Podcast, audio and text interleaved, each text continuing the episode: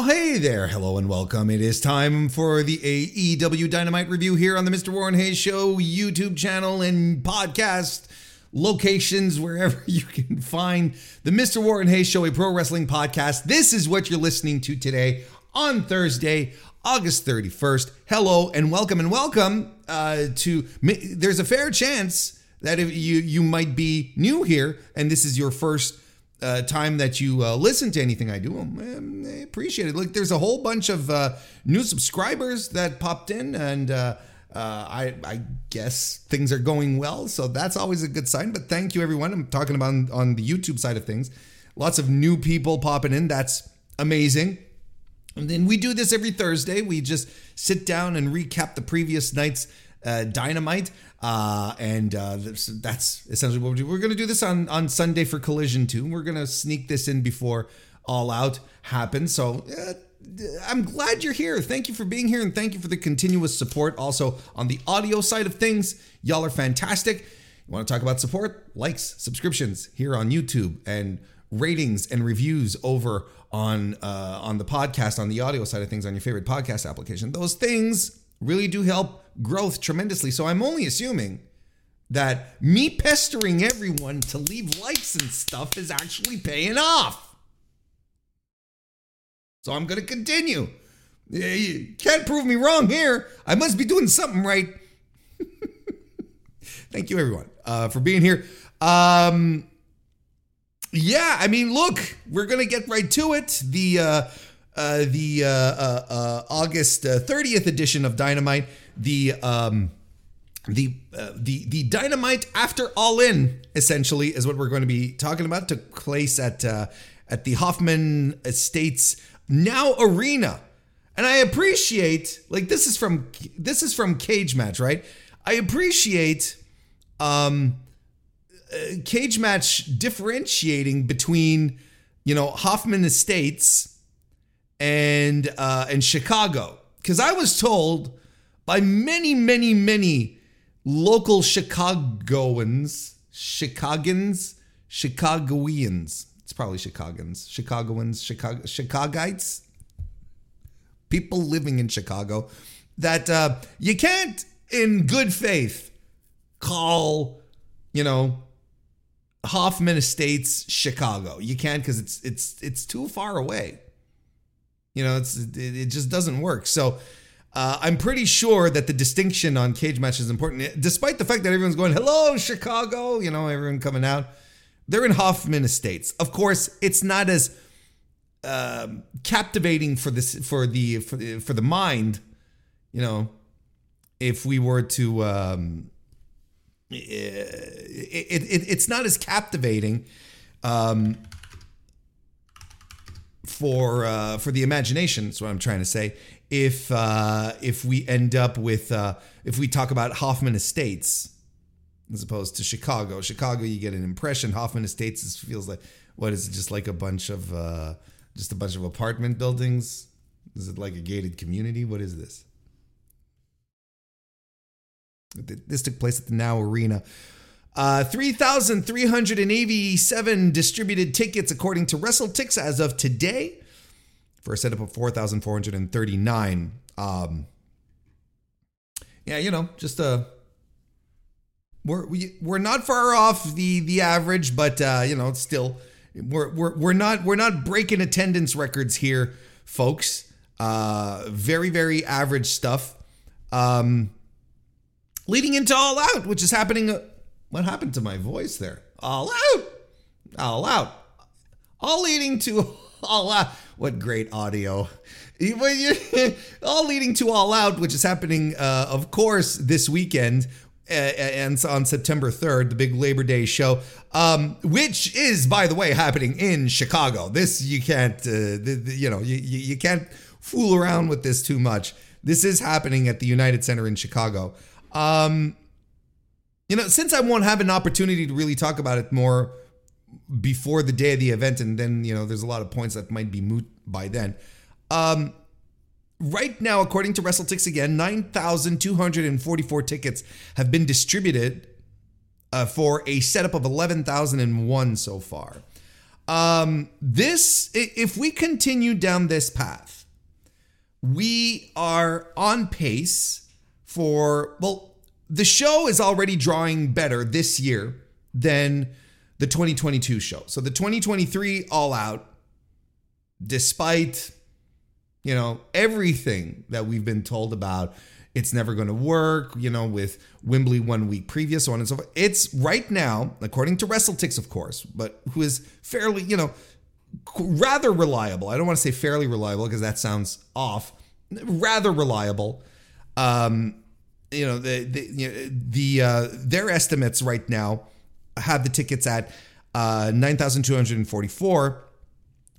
Uh, all out last year had 9,039 distributed tickets. So right now, uh, All Out this year is outpacing last year. The question is, will it outpace the 2021 All Out? That uh, which was, of course, CM Punk's first pay per view, his first match since returning. Right, it was the Darby Allin match. Ten thousand one hundred and sixty-four tickets were distributed that they posted this as a sellout. Um, I mean, look, because we're not all that far off. We're like less than a thousand tickets, and we're right up there with last year, uh, with uh, two years ago when it was the big punk return.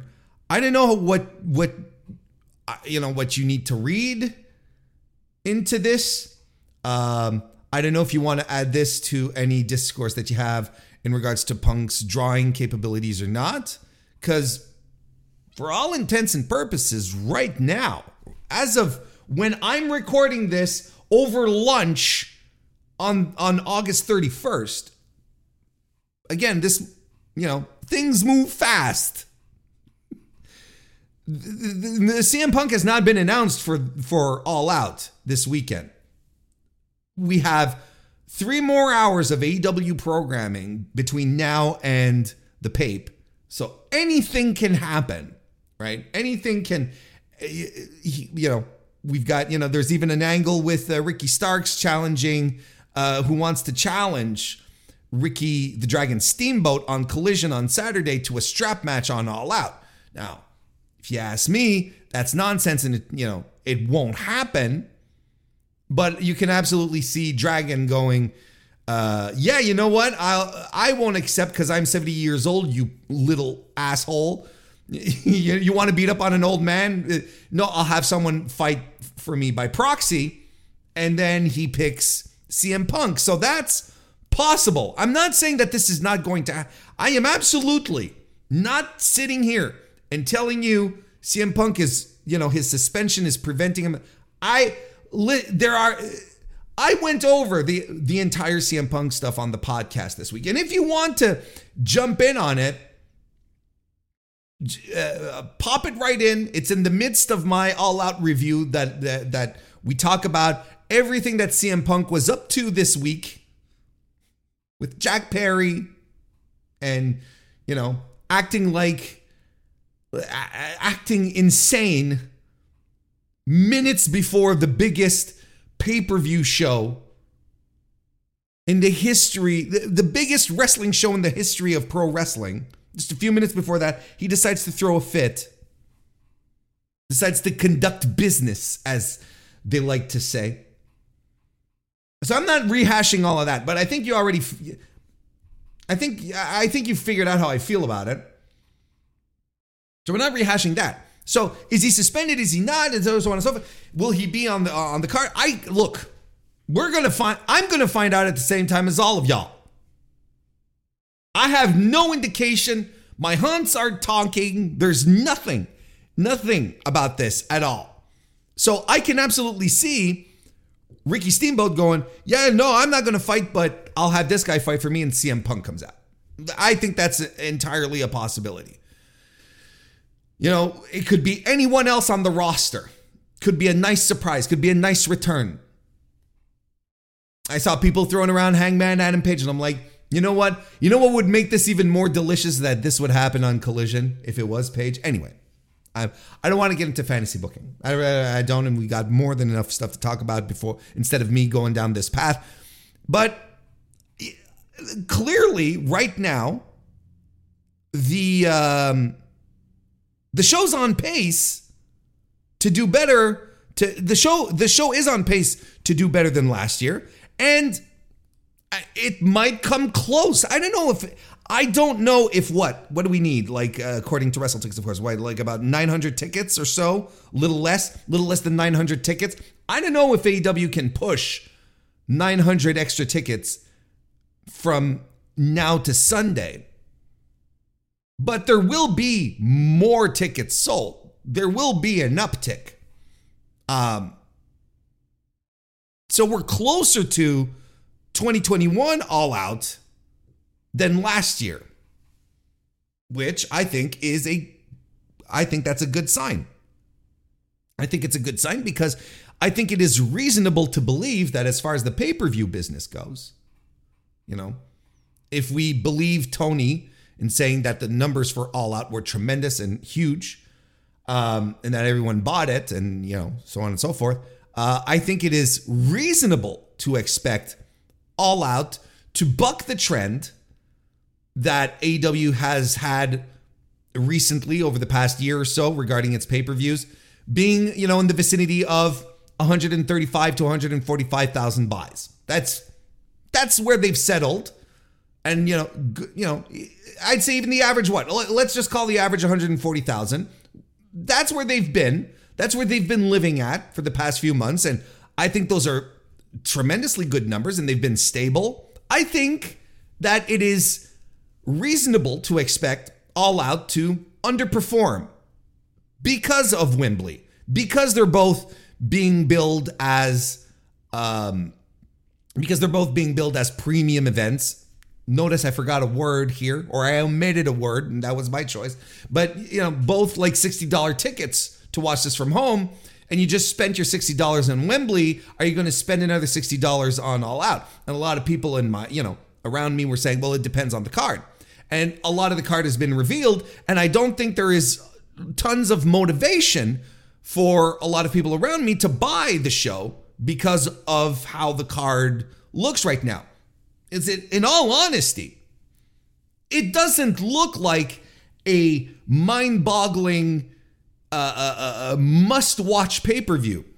I've seen people compare it to a very good episode of Dynamite. I don't even look, if you want to go down there, I'd say this would be an excellent episode of Dynamite. This would be one that we'd be buzzing about uh, for weeks beforehand because this is tremendous stuff. Orange Cassidy and Jon Moxley, Okada, uh, Okada Omega and and Takeshita, like those are marquee matches, but maybe not, you know, the the earth shaking. Uh, uh, uh, uh, maybe not the earth shaking matches that will get people that get people emotionally involved into it, right? Again, it is nonsense, and I can't. We have to hammer this home every time, regardless of the build, regardless of what you know how things are put together. It is you should never bet against the quality of an AEW pay per view because most of the time they're great shows. All out, great show. Aside from two things, if you want to hear my full thoughts, I gave my full review on Tuesday. But overall, like, I can't say that All Out was a bad show. I can't even say it was an okay show or a good show. I thought it was a great show. Just great matches all throughout. Again, except for two. And then, you know, even if you're you're not enchanted with how the build goes and so on and so forth, this is going to be a great show. Like it looks like on paper, I've been using I've been using the term scrappy. It looks like a it's a scrappy show. I used great. I want to pump the brakes. We'll use those those qualifiers once the show is done. I apologize for jumping the gun on that one. Got a little excited there. Um, but it's a scrappy looking pay-per-view. And in a good, you know, put together and you know, people always coming, you know, I know a lot of people are like, what the fuck Shane Taylor and Samoa Joe. If you're going, what the fuck, Shane Taylor, you've never watched Shane Taylor wrestle. That's all I have to say because the idea of Shane Taylor versus Samoa Joe on this pay per view, I'm like, sure, maybe it feels a little uh, uh, off offbeat. Okay, I'll give you that. But Jesus Christ, that's gonna rule. Like that's one. That's a match I am absolutely looking forward to. Uh, Mox and uh, and Orange Cassidy is going to be a sneaky good match. Both of these guys are going to turn up here. So, yeah, uh, the the point I'm trying to make is that the card feels the card is good. It looks good on paper, and I think there's more to love here than the opposite. I think that AEW's track record speaks for itself. Most of the time, AEW cards deliver and over deliver. But I can understand why people are like, I'm going to skip this one. There's nothing that connects with me. There's no emotional attachment. I'm just so exhausted. I'm like, whatever reasons. I, I absolutely understand that. And to be completely transparent with you, completely honest, I don't even know if CM Punk would be eh, like, and, and disregarding everything, okay? Disregarding the meta.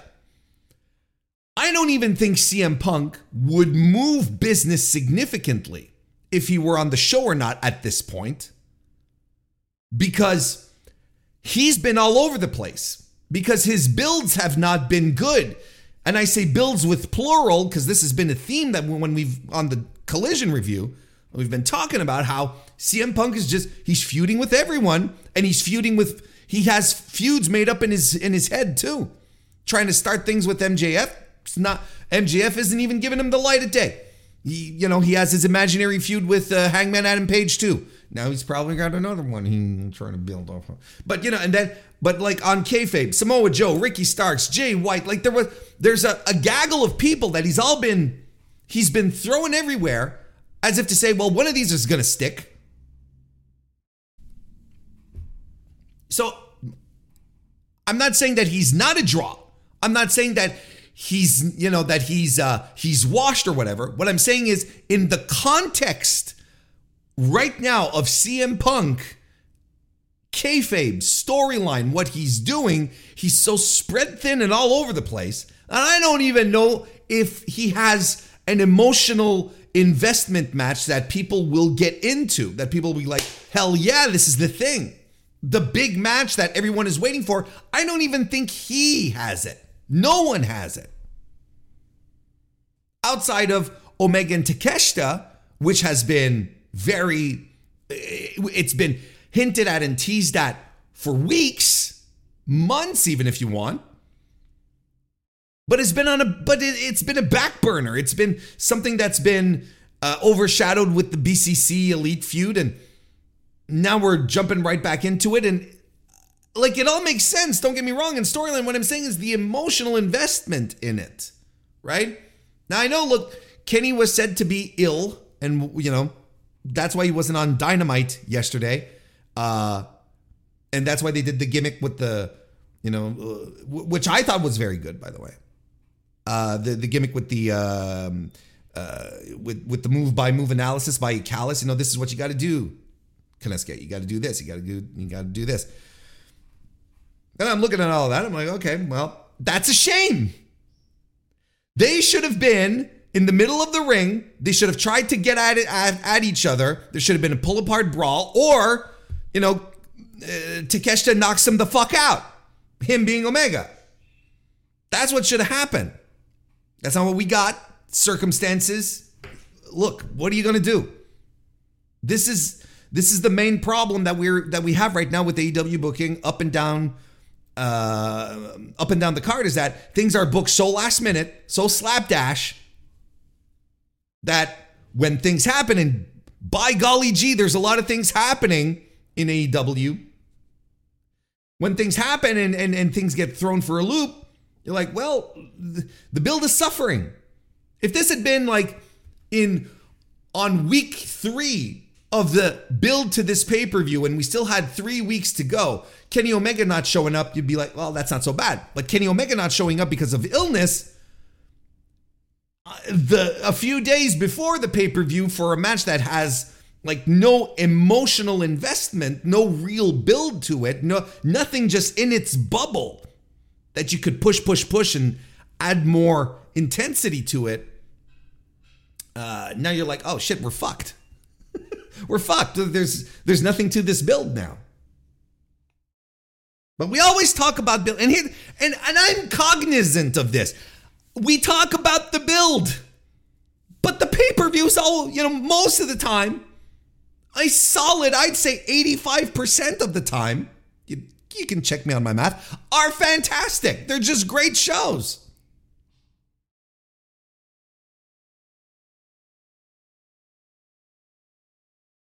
So, look, this all came off of the, the point that I thought this show was doing really good. You know, and will it be able to, will the show this year be able to hit uh hit the attendance of All Out in 2021? We'll find out. We'll find out.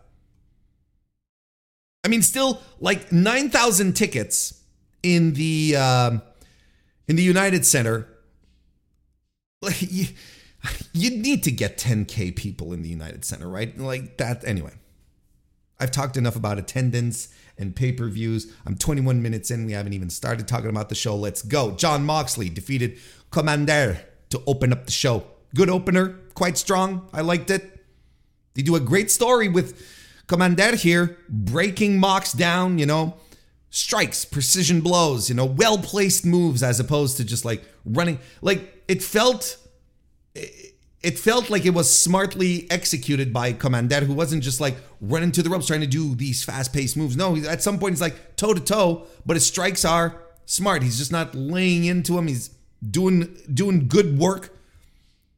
Uh, goes for the rope walk 450, but Moxley I think he lifts his knees, if I'm not mistaken, and then Mox strings together the King Kong lariat, the pile driver, the rear, the rear choke, and a Juji Gatame for the win. So, good stuff. I'll tell you, I'll tell you one thing: Luchadors putting over the heavyweights on AEW Dynamite just proves to us that the spirit of WCW Nitro lives on even today. Uh, look, I'm on the record. I've talked about it. Komander never wins in the Tony verse. Not even in Ring of Honor. You know, so here's the thing like, I'm super excited at the idea of having these great uh, luchadors on, on my TV, but it'd be nice if once in a while they got a win. You just, and you can just put them in a cool match and have some guys win some matches. Like Komander right now. I'm like, all right. Feels like a J Brown right now. But a good opener, strong opener. To note, Jon Moxley came out alone. None of the. And I think this was, you know, by design and it made sense. And anyway, good opener. We get then a video package for Orange Cassidy's uh, international championship reign, uh, which is fantastic. There's a lot of people coming around on Orange Cassidy after the promo last night, but you, the A plus audience of this D list podcast, have already been on the Orange Cassidy train for months at this point because I have been putting this boy over. And you guys know, and gals and non binary pals, let me not exclude anyone here. You all know how great he has been. Just a tremendous run. What did they say last night? 30 successful defenses. This is an all time run. This is an all time run, especially by modern standards. This is an all time championship run. A legitimate one, a real one, a true one. We're not inventing imaginary milestones. And the guy goes out, I say this every time, has good to great matches every single time. And he's been on practically every week you can count on one hand the number of weeks that Orange Cassidy has not been on TV wrestling since the beginning of his run. It's tremendous stuff. We'll talk about it a little later. We get uh, we see the Young Bucks in their locker room at uh, this is was shot at Wembley, and they're like, uh, "What's supposed to be our night?" They're they're being they're moping. and uh, FTR uh, arrive and they said, "Hey, brother, we showed you respect. What's the deal?"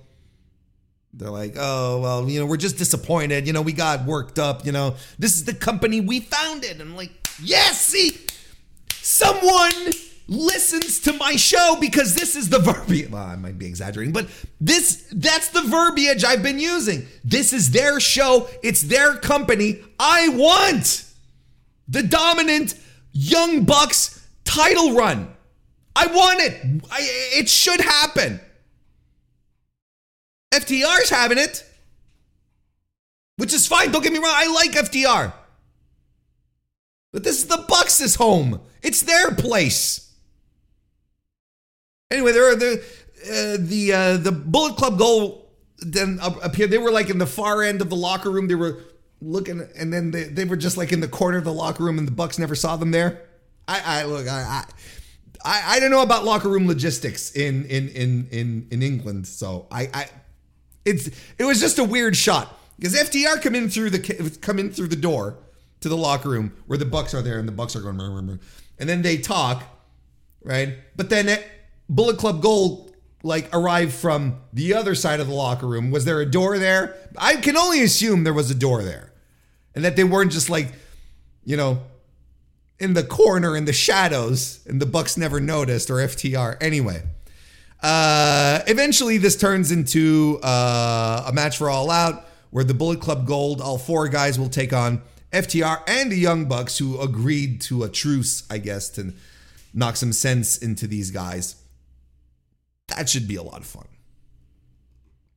Especially, I mean, look, the guns are what they are, but you know, you have Juice and Jay who have run so many multi-man New Japan matches. They know how, you know, they know how to turn it out. I mean, I'm fine with this. I think this is a good little, this will be a, a good little match. Get a recap of Saraya winning the AEW Women's World Championship, which leads us to Toni Storm chatting with Renee Paquette backstage. And Toni is, she has sunk to even deeper depths of depression. And it is fantastic. Of course, we're, this is, you know, I don't, I don't take joy in people's depressions. Don't get me wrong. But when it's done in such a fashion, in such a, a caricatural fashion, I, you know, I enjoy it. And she says now she has no more friends. Saraya went off script. Uh, uh, Ruby left me there to die. No friends, no title, no future. And she gets uh, she gets mad and she walks away. She says everything is coming apart. I hate everything. I even hate these shoes or something. And she chucks in a, the shoe throwing is fantastic. I, you know what would have made this better? You know how on Collision, when she does her promos, she doesn't know who Lexy Nair is? Where she says the girl last week, you know, she she gets interviewed one week by Lexy Nair. The next week, she gets interviewed by Lexy Nair again. And she says the girl last week was very rude, but it's the same girl. Lexy, Lexy's like, it was me, you know. And then she comes, she she gets set up with Renee, and it would have been really fucking funny if she had said, you know, Lexy, you know, she starts off, you know, Lexy, I'm depressed. That would have been tremendous. But this is all tremendous. Toni Storm right now is a is an unequivocal bright spot on AEW weekly programming. Like systematic. Not only is she a tremendous wrestler, but this I am depressed stuff, her Jane Crawford era, her her disaffected Hollywood starlet era is Tremendous stuff. Chris Jericho hits the ring, talks about the majesty that was all in, and uh, his match with Will Ospreay is going to be one of his favorites. It's a show he'll never forget. He also mentions that um, Fozzy played in front of their biggest audience the night before, whatever. I don't know. But there's something that he would like to forget, and that is how he treated Sammy Guevara, his brother, Sammy Guevara uh, how he treated him after the match, you know, and he want to gets it off. He wants to get it off his chest. So Sammy gets to the ring.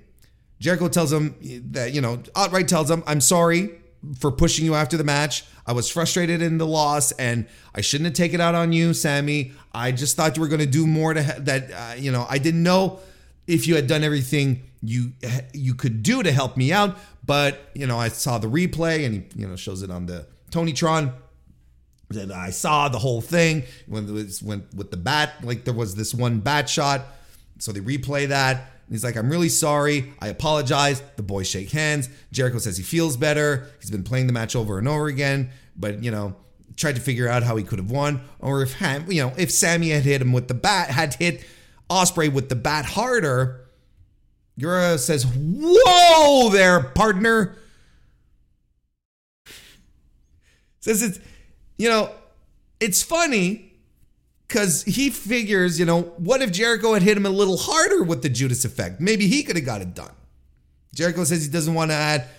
Uh, he doesn't want uh, he he doesn't want Sammy to get insulted or get angry, but you know sometimes he asks Sammy to do things and they'll turn out the way that he he had envisioned it. Uriah says, "Oh, did you envision? Uh, did you envision uh, uh, um, uh, me leaving my pregnant pregnant wife?" to fly to London to help you and not win the match, you know, and you know, Jericho emphasizes that, you know, you were on a show that a lot of talent backstage would have killed to be on, which he's not wrong. Anyway, they do a lot of ba- passive aggressive back and forth shtick, uh, including, you know, Guevara bringing up the the Outback Steakhouse belt incident. And Jericho, Jericho, though, he says, you know, I want to bring back Le Sex Gods and we're gonna go for the tag team titles, you and I. So they're gonna have a, a, a match on the road to the titles next week. So that's that's uh so that we're we're going down we're going down that road there again. You know, if I had been Chris Jericho, I would have been something, you know, I would have uh if I had been Chris Jericho and Sammy Guevara brings up the steakhouse thing, you know, he says, you know, you went to eat steaks at a steakhouse and you you lost the titles. I would have been if I had been Chris Jericho, I would have said something like, uh, you know, said that's right, you know, yeah, I lost the championship outside a steakhouse, and that would have never happened if I had ordered Omaha steaks right to my door. That's right, I could have had perfectly aged steaks delivered directly to my door, and each steak is trimmed by master butchers and backed with a money back guarantee. Like if you, but that would have been really funny if you ask me. Um, so we're doing this. We're doing. I mean, obviously, I'm look. This is probably another angle to put uh, to put another guy over. Chris Jericho has to start winning matches. And I know a lot of people out there, a lot of you listening, are saying, Warren, you've lost your mind because there's some people who have this unreasonable disdain for Chris Jericho. Now, if you don't like, as I always say, if you don't like him personally, you don't like his politics, that's a whole other thing. But I'm talking in the context. I get I'm here to analyze pro wrestling for you. So in the context of what he's doing in AEW, he is irreproachable. And for some reason people think he's always the center of attention. He's you know, he always wins and guys He's always constantly putting guys over, and I can't harp on this enough. Constantly putting other guys over, having them win, putting them in big matches. You know, his feud with Ricky Starks, Ricky Starks beat him clean twice. So, what do we do? Like, I don't know what to tell you. Now, if you don't like the push that the people that he's defeated get now, that's not Chris Jericho's fault. There's two people that you can blame for that potentially. One of them being the wrestler, because it's a wrestler's job to stay over.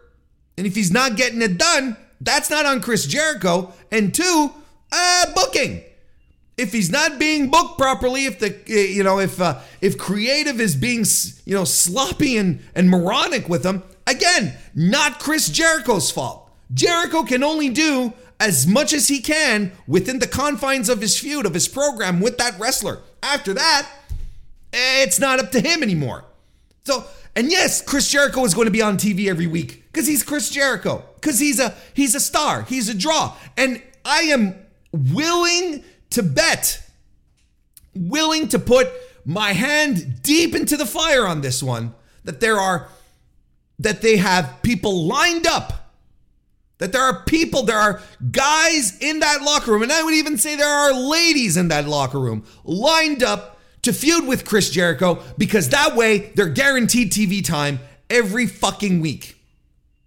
But the thing here is that Chris Jericho hasn't won, he hasn't won a big feud in uh, forever.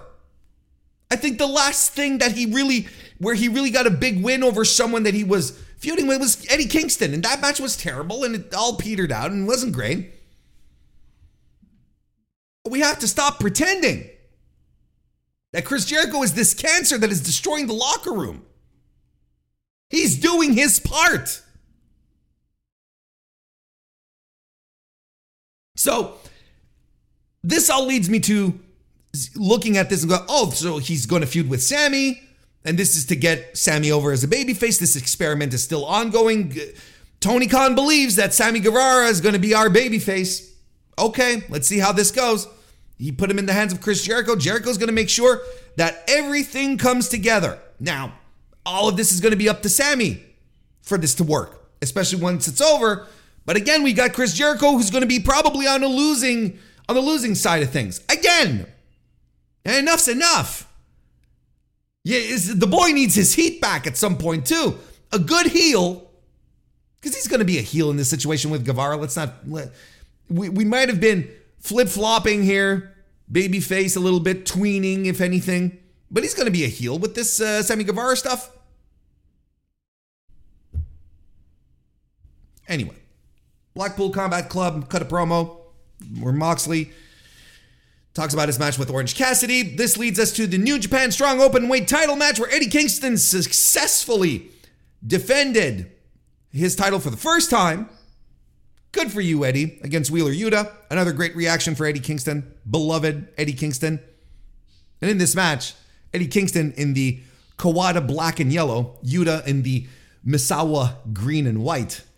So that was not lost on me. Good heat segment by Wheeler Yuta. Um, Eddie Kingston lands a tope, which, all right, let's go.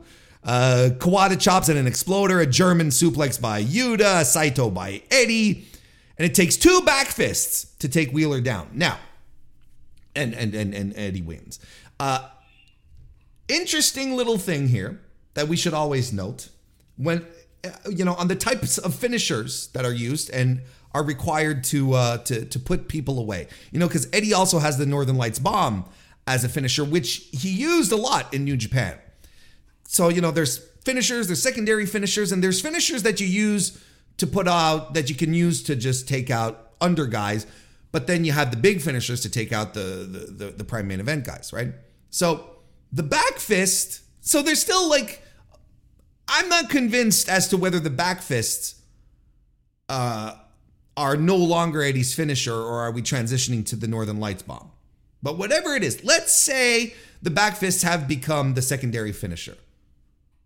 Well, Yuta had to take two of those to put him out. So that would indicate, at the very least, that Wheeler Yuta's um, standing is improving.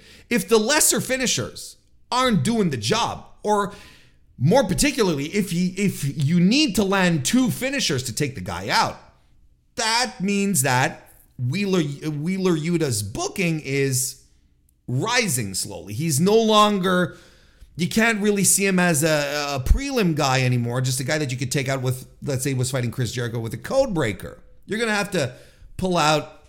Uh, you're gonna have to pull out the Judas effect on this one, which is Jericho's top finisher right now. Or it could be that Eddie's arm, which was worked throughout the match, was just a little weaker and needed. Either way, I think this is an interesting little wrinkle to keep an eye on for Wheeler Yuta moving forward. I think this might be a little bit of a, a little bit of a bump here, a little story bump in the career progression, kayfabe is uh, at the very least, of Wheeler Yuta. After the match, Claudio Castagnoli comes to ringside to uh, to help Yuta back, and he completely no sold Eddie Kingston. Didn't even look at him at all. And that this led to a match. We're getting Eddie Kingston and Katsuyori Shibata at All Out versus Claudio Castagnoli and Wheeler Yuta. See what I mean when I'm, I'm telling you? It's a scrappy little pay per view. Like that match is pretty dope. Scrappy. Uh, Adam Cole and MJF talk at uh, backstage at All In, and uh, you know, Max cuts a, a, fantastic promo. What do you want from me? You know, he, he, you know, he says, "Hey, you know, you dropped me on my neck a little too much, but you know, now I'm taking a week off, and I'm gonna, you know, I'm gonna, I'm gonna go have sex. I'm gonna go have a baguette." This is basically what he was saying. Um, so you know short, sweet little segment. Um, then we have uh, Renee Paquette with Sammy Guevara. Don Callis comes in to schmooze Sammy, but Sammy's on to him. He says, Shut the fuck up, hit the bricks, pal. And he's pretty aggressive about it, too. It's not like, no, he's like, Hit the bricks. I know what you're trying to do. Jericho's my boy. Okie dokie. Then we get Adam Cole, who hits the ring, talking about All In says that, you know, it hurt to lose in the main event, but, you know, one day he'll get another shot. Right now he's worried about MJF. And then Adam! Adam!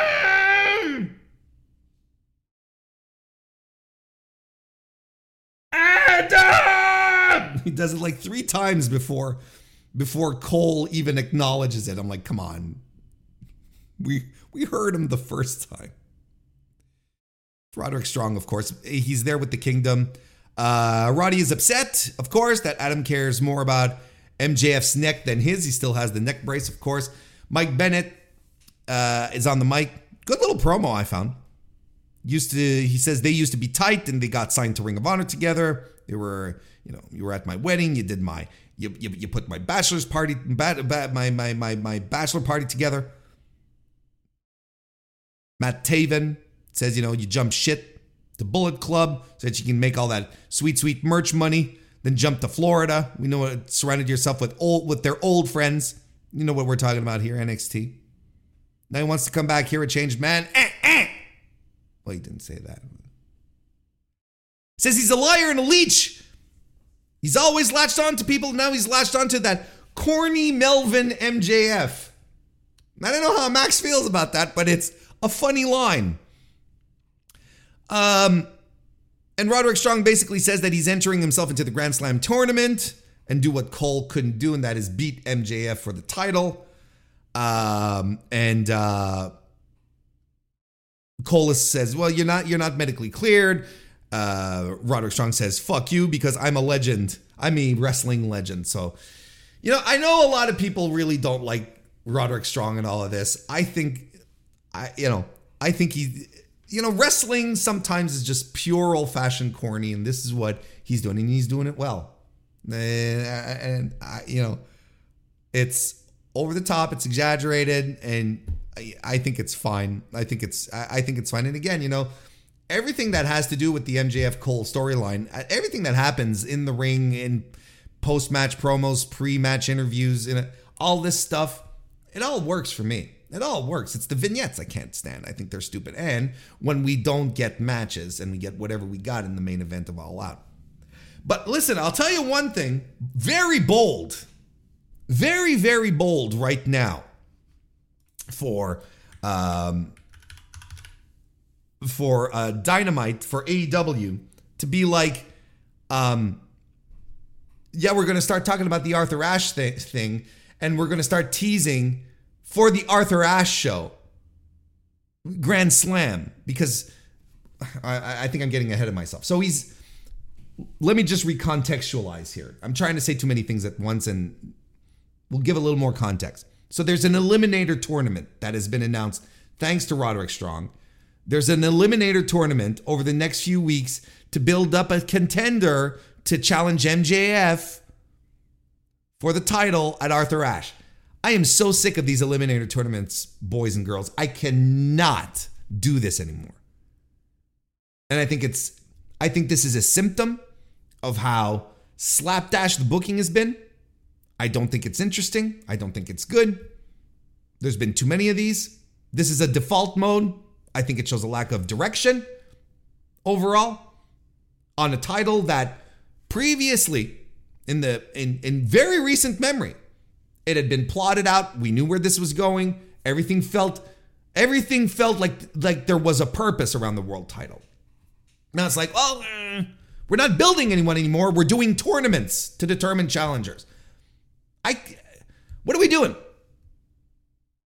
So we're doing that for Arthur Ashe for Grand Slam on uh on September 20. And now we're teasing Roderick Strong versus uh, MJF for the title at the stadium show. Which is bonkers. That's a that is a ballsy fucking move. That is a ballsy move. Cause I don't know.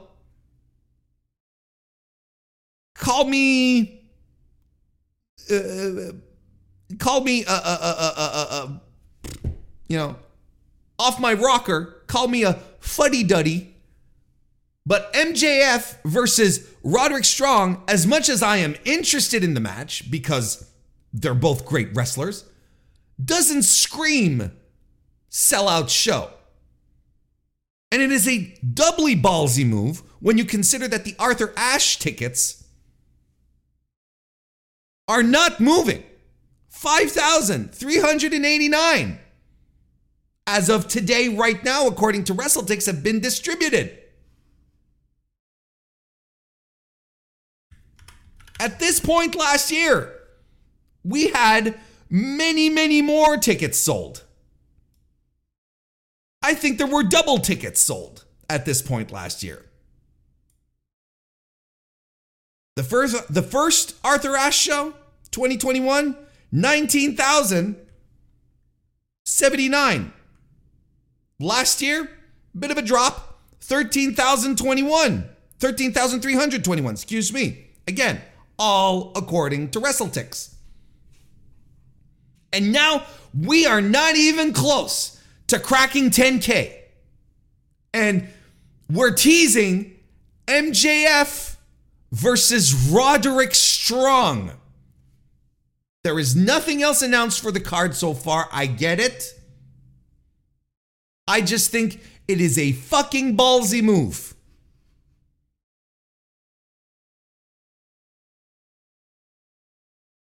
That's all. Otherwise, I enjoy, I like the segment. I thought everyone, yeah, Matt Taven's not necessarily the greatest promo. It's fine. I think Mike Bennett was very good. I I enjoyed this. I thought it was good. And I know people are really annoyed with it. They're annoyed over the entire Adam. Uh, if you want to hear how I feel about the Adam Cole MJF feud, I think I talked about it for like 37 hours on the podcast on the Mr. Warren Hayes show this past uh, this past week. So that's available for you right now on demand on YouTube or on audio as well. Um, so I'm not going to rehash all of that, but I think a lot of people are really annoyed by how this is going, and I understand why I expressed everything. And I myself am very partial. I not partial. I am very conflicted. That's the word I was looking for. Uh, because there's as much as I like a lot of things, there's a lot of things that I really don't like. I think everything was fine here. I enjoyed this. I don't. I, I thought it was a good segment. I just don't know if the end game here is going to be interesting.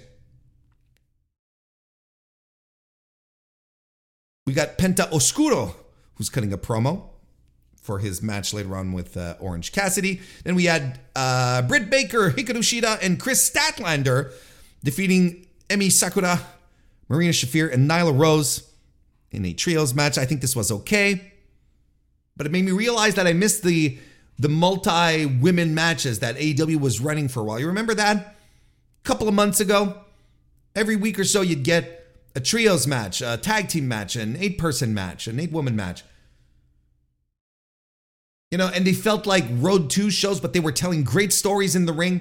Like everything that they were wanting to, that they were trying to perpetuate, give stories to, it was all happening in the ring. And this was when Toni Storm was champion, and and and and it was it was good because then you saw the champion wrestle, and she was wrestling here, and she always looked great. And I think it added to her prestige, made her come across as a workhorse. So it made me miss those matches here. Emi Sakura did a lot of the heavy lifting in here. I don't know if this was booked to quell the fires of the Emi defenders who were really fucking mad she didn't have a match at uh, um, that she was that she didn't have a match at Wembley. I don't know if this was a, mm, but we got we we got here. There was some miscommunication between Britt Baker and Hikaru Shida, which you know uh, uh, culminated with Britt super kicking Shida and a big splash by Statlander in the Wednesday Night Fever. I guess the name of her finisher changes depending on what night she's wrestling. Wednesday Night Fever for the win. Hey, look at this. We're breaking the TBS title bubble. We're getting women involved in the world title picture into a TBS environment here. Oh, gee, Willikers, look at that. This is interesting. This is good. I like it, which is what they should be. They should have been doing for months.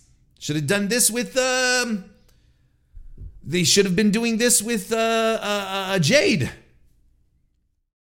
I'm not complaining. Better late than never. This is fine. After the match, uh, Statlander gets blindsided by Ruby Soho, who does the no future, then makes off with the belt. She's challenging it all out this weekend. Then we have the spot I talked about it earlier. We have Don Callis watching tape with Takeshita, and he's doing it. it it's one of these touch screens, and he's like, "You got to do this." I really like that, showing X-rays of Omega's injuries. He's got no cartilage here. You know, he's got C3, C4 are compromised, which I, I relate to. I, I, it's the same thing with me in my neck. So I relate to Kenny Omega. Like what we're the we're essentially the same person, is what I'm trying to say. Um. so uh no, I like that. I like this, and you know, and and and and and and um Callis outright, outright says, you know, if all else fails, we'll just stab him in the fucking head with a screwdriver again. And Takeshita's like, yeah, let's do this. So it would have been in a, in another universe. We have Omega and Takeshita nose to nose, right? But we're not in that universe today. Then we get the acclaimed who made their who do their championship celebration. Look, you know this isn't for me, and it is not for me. And I hate championship celebrations. It looks too much like what the other guys do. But then again, we're doing a lot of what the other guys do. We're doing a lot of it. So, mark my words, mark my words that what I, from what I told you on Tuesday, mark my words. The more sports entertainment stuff gets into the company, and is used at the highest levels of the card, the more the undercard guys and gals will want to do some. Mark my words. So honestly, you know, they're talking about stuff. They're, you know, they and they and they reveal, they have a big reveal where they have pink belts for the trios titles. Um, you know, I don't have an opinion on it. I really don't. It doesn't bother me. I know some people are very. It, either goes one way or the other when it comes to title redesigns, right? It's like people really hate. It's either people really hate designs for specific people, or uh, or they're really into it and it doesn't matter, or they're really into it. To me, it it doesn't like it's it's nothing egregious. You're changing the color of the strap. I don't give a shit. Oh, and yes, the the straps now do the scissoring thing. Hey, look, this responds perfectly. This is for the people who are super into the uh, the acclaim stuff, and that's fine. This is for people who are super into the acclaim stuff, which is not me. And I'm sure you all enjoyed it, but it, it's not for me. The acclaim stuff is not for me. But good for everyone involved. Good for Billy Gunn for having a title run at the you know at the tail end of his career. Like for like I have no issues with all of this, and yeah, and I will always be I will always speak very highly of the acclaimed and how they got themselves over. I don't want to rehash all these points that I that I reha- that I feel like I have to rehash every fucking time I say the acclaimed isn't for me because people think I think it's awful. I just don't like it, and I understand why. But I understand why people think it's good, and I have no issues with it outside of that. It's just it's not for me. Um. And and and I'm, and I'm a big Anthony Bowens guy. I think Anthony Bowens is fantastic. You know, this guy has a career whenever this expires. He's good. He's fine. He's great, actually. He's got all the tools. Anyway, let's move on to the main event. International title match. Orange Cassidy defeated Penta Oscuro. And I thought this was a really good main event. They got uh, over 15 minutes for this one, too. Penta gorilla, gorilla, presses Orange Cassidy off a tope and chucks him into the barricade. That was a cool ass spot. I loved that. The guys do dives, a tope by Cassidy and a tope con hilo by Penta. They trade destroyers, like three in a row. And from what I hear, and from what I hear, people are aggravated about this on the X, on the Twitter. Of course, as you know, I am no longer uh, I don't post there anymore. I don't get involved, and that's uh, like it's a. Anyway, I'm off of it for all the reasons I've talked about in the past. I'm on Blue Sky though right now. If you've been able to tell the bouncers that you're part of the band and you were able to get in, uh, please find me on Blue Sky. Blue Sky's uh, dope as hell. I'm having a good time. They trade destroyers. Uh, so yeah, so people are uh, upset that they're doing Canadian destroyers. This transition wasn't. And I, I, are we still having this fucking argument in 2023 destroyers as transitional moves. Like at this point, if you are still harping on this, um, turn off your TV, stop watching modern pro wrestling. Like at the, this has to stop. And just like the DDT was a finisher before, it is now a transitional move. Just like the superplex used to be a finisher, it is a transitional move. The super kick and so many others. This is how wrestling evolves. I couldn't, this is the most boring discussion that exists in professional wrestling today. How is it used to be a finisher and now it's not anymore? It's been devalued. Yes, it's a transitional move. And it looks cool. Who fucking cares? I don't give a shit. Your favorite transitional move these days was very likely a, tra- a, a, a, true to form uh, a finisher back in the day.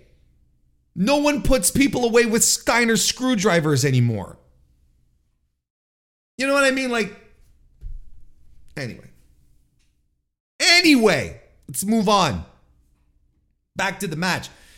Uh, there's this absolutely sick fear fa- factor on the apron. Like, I thought Cassidy landed on the crown of his head. That like that was perfectly shot. Well done. Cassidy finished the match. She seemed fine. We're not gonna we're not gonna police this one. It looked it looked gnarly, but if everyone comes out okay, not worse for wear, no one dead, no one severely injured, then they did their job as professional wrestlers to make us believe that the move looked awful or looked harsh or looked gnarly. Sick, as I said. Arm snap by Penta in the ring and a fear factor right in the middle of the ring. I bit. I thought this was done. Cassidy kicks out. And I bit. And then he rolls Penta into the mousetrap for the win, like completely out of nowhere. Fantastic stuff. And then we get uh, so and the thing here with with with Cassidy is that he's continuing this story, this ongoing story, and he said it himself in that fiery post match promo. Now, we're just completely not used to hearing Orange Cassidy do, but I think was necessary here, and we'll talk about it in a second. But I just want to get this out of the way. His body's breaking down. He's trying his best. He tried to do a beach break in the match, and it, you know, sort of flubbed. And I think that was intentional, where he can't do his his his own signature slash finishers anymore. We know the orange punch isn't effective. He had to have glass on his hand to take out Claudio with it. We know like his body is broken down in kayfabe. he's injured. You know, he's practically he's practically just a roll of kinesio tape at this point. So this is the story where they're telling, and it's been fantastic. And he's been for months now. He's been sneaking out wins, just being the smarter guy. He can't rely on his own uh, on his old things. And we were all we're all the story in Orange Cassidy's run here is who's going to take advantage of all of his shortcomings to get us to this point. And he cuts a great promo after, fiery, talking about Mox. And it was good stuff. And you're a little taken aback because you're like, okay, Cassidy doesn't usually do this. So this made the match feel important, his match with Orange Cassidy. And quite frankly, this has to be the main event. Because there, there's nothing that has been built for this show that feels quite like this. I, I think this is the main event of the show, the international title.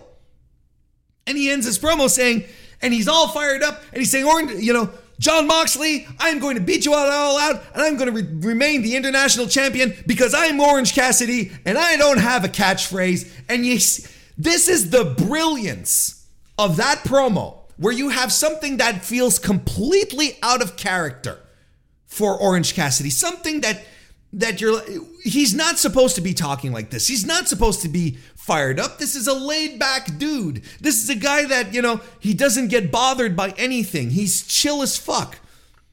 So there's a bit of a character break, but then just with that final line, he brings it all right back to, oh, we have not lost the essence of Orange Cassidy. This is still it. We got it. There's the joke, and it works in, in, in, in character. And I'm going to tell you, I'm going to tell you, Orange Cassidy, who was a comedy wrestler, who did comedy bits, has elevated himself to this point, who has been pushed to this point, and he has adapted his style to not just come across as a guy who does bits, who does comedy, who can be taken seriously as a pro wrestler. And this was before this was in this was in motion before the international title run, but the international title run has only solidified that. Don't forget last year at Forbidden Door, he was fighting uh, he was fighting uh, Will Ospreay. Now, it wasn't a comedy match. This was not a Yano Will Ospreay match from a G1 somewhere. This that match was fantastic. And people have been clamoring for you know, the the cream of these pro wrestling. He wrestled Shibata. We want a we want a proper uh, Orange Cassidy Zack Sabre Jr. match, which is a match I feel like a lot of us who, who were into Forbidden Door this year in 2023 uh, we feel we got cheated out of. This is something I think we would have really liked. Probably the politics of the titles got in the way, but this is something I think everyone would love to see. There's a lot of things people want to see with Orange Cassidy now. And a lot of people woke up last night but we've, we've been on this train. Here at the Mr. Warren Hayes Show, we've been on this train for months, for well over a year. Legendary run that that that that Cassidy is having right now with the international title.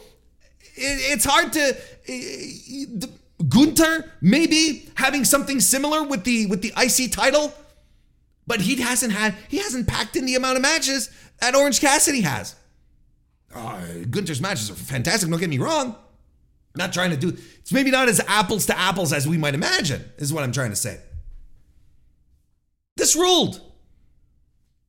And then Moxley comes down for the stare down. What more do you want? You, that's your main event. That's what you do. That's what you do. And moving forward, if Orange Cassidy within the next year is not part of uh, is not a, a, a, a legitimate part of the main event scene. There's a bunch of guys who should be in here. Hangman Adam Page should be back there. Swerve Strickland should be in the main event picture. Orange Cassidy should be in the main event picture. Cassidy is so over, it's ridiculous. Over in every building, people love him, kids get dressed up, adults get dressed up as him. So, what are we even doing? We're sitting on a gold mine. That was dynamite. Uh, what did I think of the show overall? Uh, it's hit and miss for me, but I enjoyed it overall.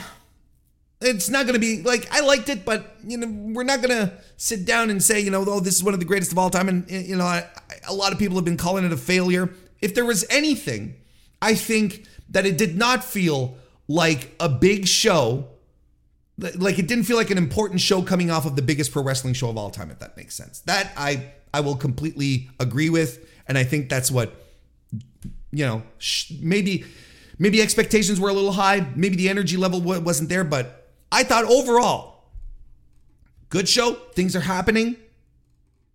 Uh, and we got some good matches out of it all. It's going to be one that we're going to just relegate to history. Nothing super notable, but absolutely not a, definitely not a bad, uh, not a, not a bad television show at all.